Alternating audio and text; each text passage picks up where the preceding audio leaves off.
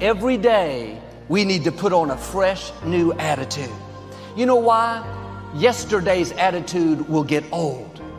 If you don't start afresh and anew, then you'll bring all the negative from yesterday into today.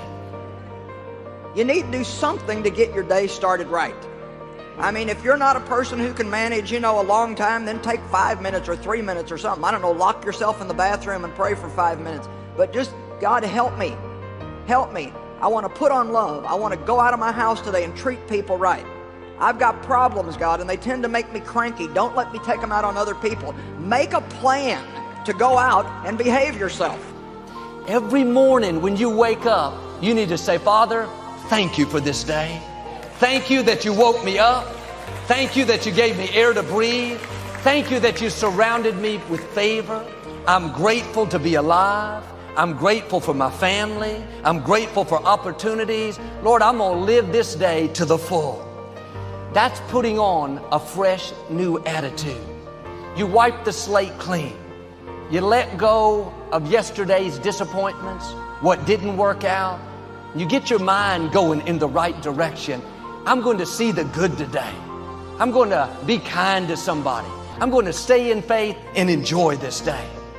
Make a plan to be a blessing. Plan ahead of time that when somebody offends you, you're going to forgive them immediately.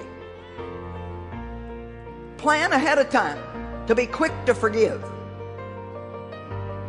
Plan ahead of time to give things away, to compliment people, to encourage people. Just get up in the morning and think, okay, Lord, here's my goal today. Everywhere that I go, I don't know how many people I'll see today, maybe 15, 20, 25, but every single person I see, I want to say a little something to them that will make them feel a little bit better than they were before I got there.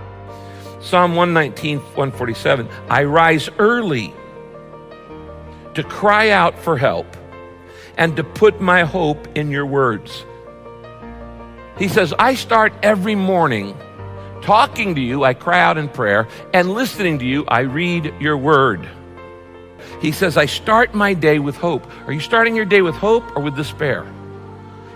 At some point, we have to look in the mirror and say, maybe I'm the one that needs to change. Maybe I've developed a habit of seeing what's wrong rather than what's right.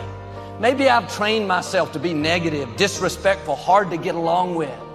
That's why it's so important every morning to put on this fresh, new attitude. I'm excited about this day. I don't have to go to work. I get to go to work. I'm grateful for this job. I'm not focusing on what's wrong. Lord, I want to thank you for what's right in my life.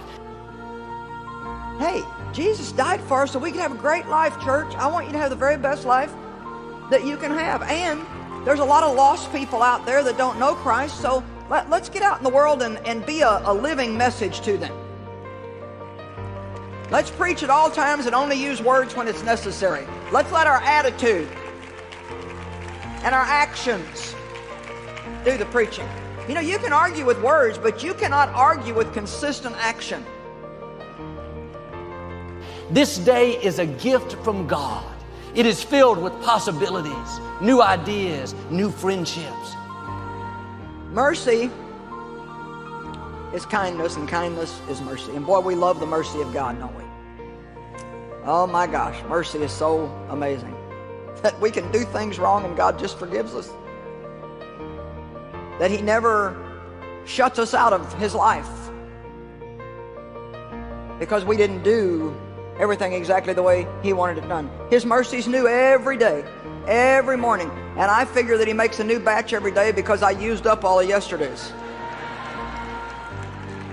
Some of you need to get up, and this is why it's so important to get up in the morning and spend some time with God.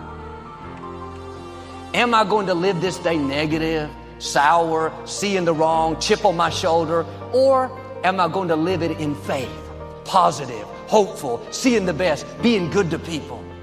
This is a choice that we have to make every day.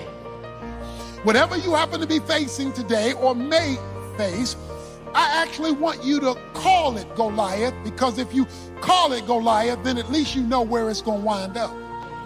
Life is too short to live negative, sour, letting circumstances dictate our attitude.